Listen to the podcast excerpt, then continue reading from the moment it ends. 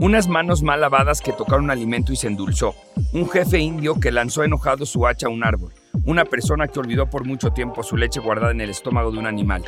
Si bien en el episodio anterior hablamos de las comidas que fueron creadas por casualidad, en esta ocasión hablaremos de tres elementos culinarios que fueron descubiertos por casualidad.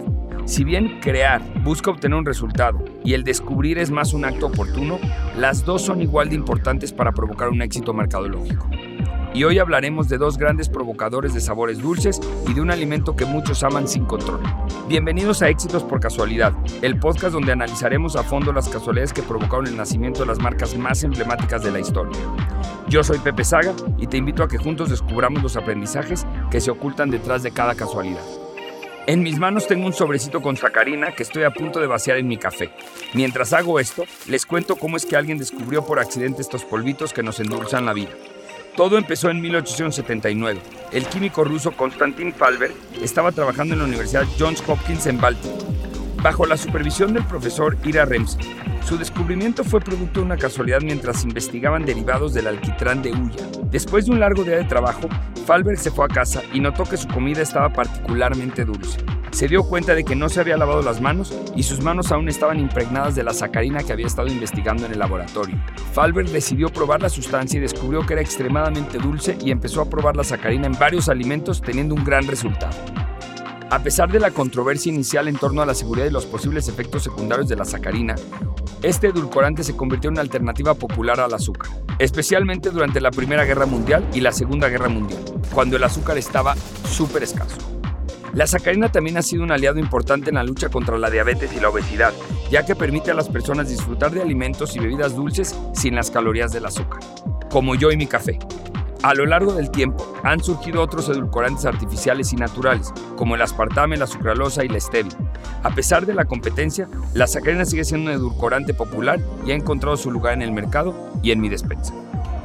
Vayamos ahora al segundo elemento culinario que nos endulza la vida, si no es el azúcar, ¿qué creen que podría ser? Sí, la miel, pero no la de abeja. Hoy nuestra invitada de honor es la miel de maple. Así es, esta viscosa sustancia que tanta felicidad nos ha dado. Esta historia no empezó muy dulcemente que digamos. Se dice que el jefe de una tribu nativo americana, llamado Woxis, una noche estaba muy enojado, tanto que tomó su hacha y la arrojó a un árbol, donde quedó incrustada. Todos se fueron a dormir. Al día siguiente, sorpresa, la savia comenzó a fluir desde el árbol y a acumularse en un recipiente que estaba debajo.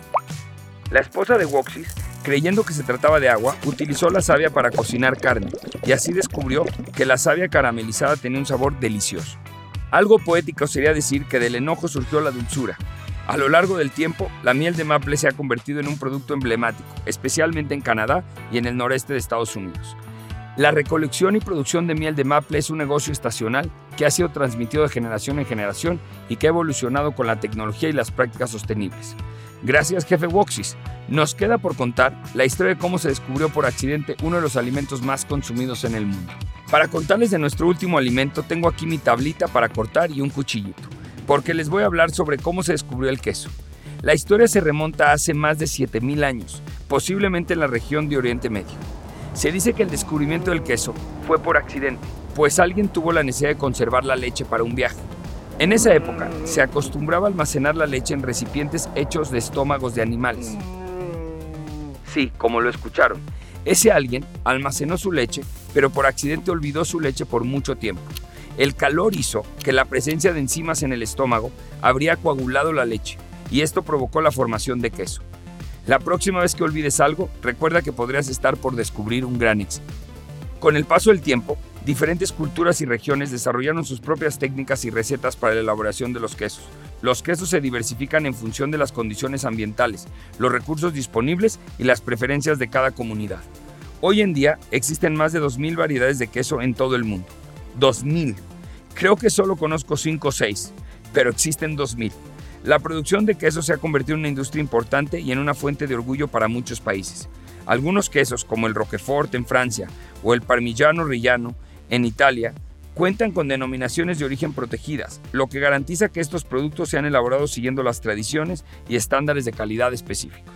Y pensar que todo comenzó con un olvido. Por eso es tan importante visitar el pasado, pues de ahí se desprenden muchísimos aprendizajes. Aquí les comparto algunas lecciones que resalto de estas tres historias. Lección 1. La innovación puede surgir de casualidades y accidentes. La sacarina fue descubierta de manera accidental, cuando Falber se dio cuenta del sabor dulce de la sustancia en sus dedos después de un día de trabajo en el laboratorio. Lección 2. En cualquier lugar y en cualquier momento se pueden descubrir oportunidades. La leyenda de Woxis y su esposa nos demuestran que incluso un buen coraje llevó al descubrimiento de la miel de maple y su potencial como edulcorante natural. Lección 3. La innovación puede surgir de la necesidad. La invención del queso fue el resultado de la búsqueda de métodos para conservar la leche y las circunstancias en las que se almacenó. Sin duda, cada descubrimiento que se haya hecho por accidente será digno de reconocer, sobre todo si logra trascender culturas, épocas y costumbres, así como logró trascender este queso en mi estómago. Espero hayan disfrutado este episodio tanto como yo.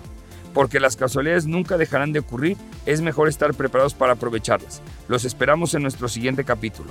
Yo soy Pepe Saga y esto fue Éxitos por Casualidad.